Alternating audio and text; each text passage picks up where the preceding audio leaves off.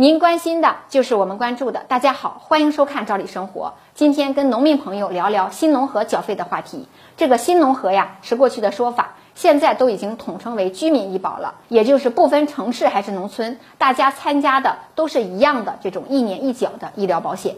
每年的最后一个季度，也就是从九月份开始吧，到年末，部分地区啊可能会延到次年的二月末，都是整个医保的缴费期。有位农民朋友啊留言说，去年呢没舍得缴费，觉得身体还行。那之前呢连续好几年都缴费了，也没用上这个钱呢，也不攒到下个年度，就侥幸啊没缴费。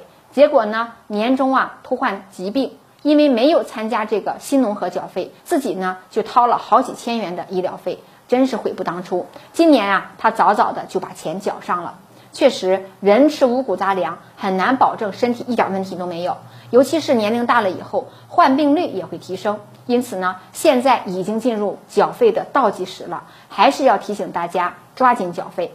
虽然今年缴费略有上涨，大家不要心疼这两百多元钱，这也是一个以小博大的。重要医疗保障，也可以说啊是大家的福利。而且呢，今年的新农合缴费还有两大好处，真的是不吃亏。一个好处是什么呢？就是大家的大病报销的起付线降低了，这意味着大家医保报销的机会更多，报销额度更大，自己掏的钱呢就更少了。还有一个好处是什么呢？就是很多常见病，像高血压、糖尿病等等这些疾病啊，不管是城市还是农村，发病率都是很高的。过去啊，门诊看病这个药费是不报销的，很多人不舍得买好药，就自己掏钱买最便宜的降糖降压药。这些药不仅副作用大，而且疗效也不理想。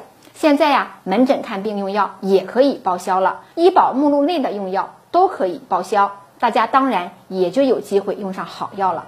这两大利好消息，大家一定要知道。另外，如果您是属于建档立卡贫困户啊、低保啊等等，按照我国的社保扶贫政策，有些人是有机会减免缴费的，也就是国家掏一部分钱或全部的钱给你缴费。这个优待你也要知道，最好要到当地的主管部门问清楚是不是有这样的优待，这样还能省一笔。时间关系，关于新农合缴费的话题，咱们就聊到这儿。感谢收看，我们下次见。Thank you.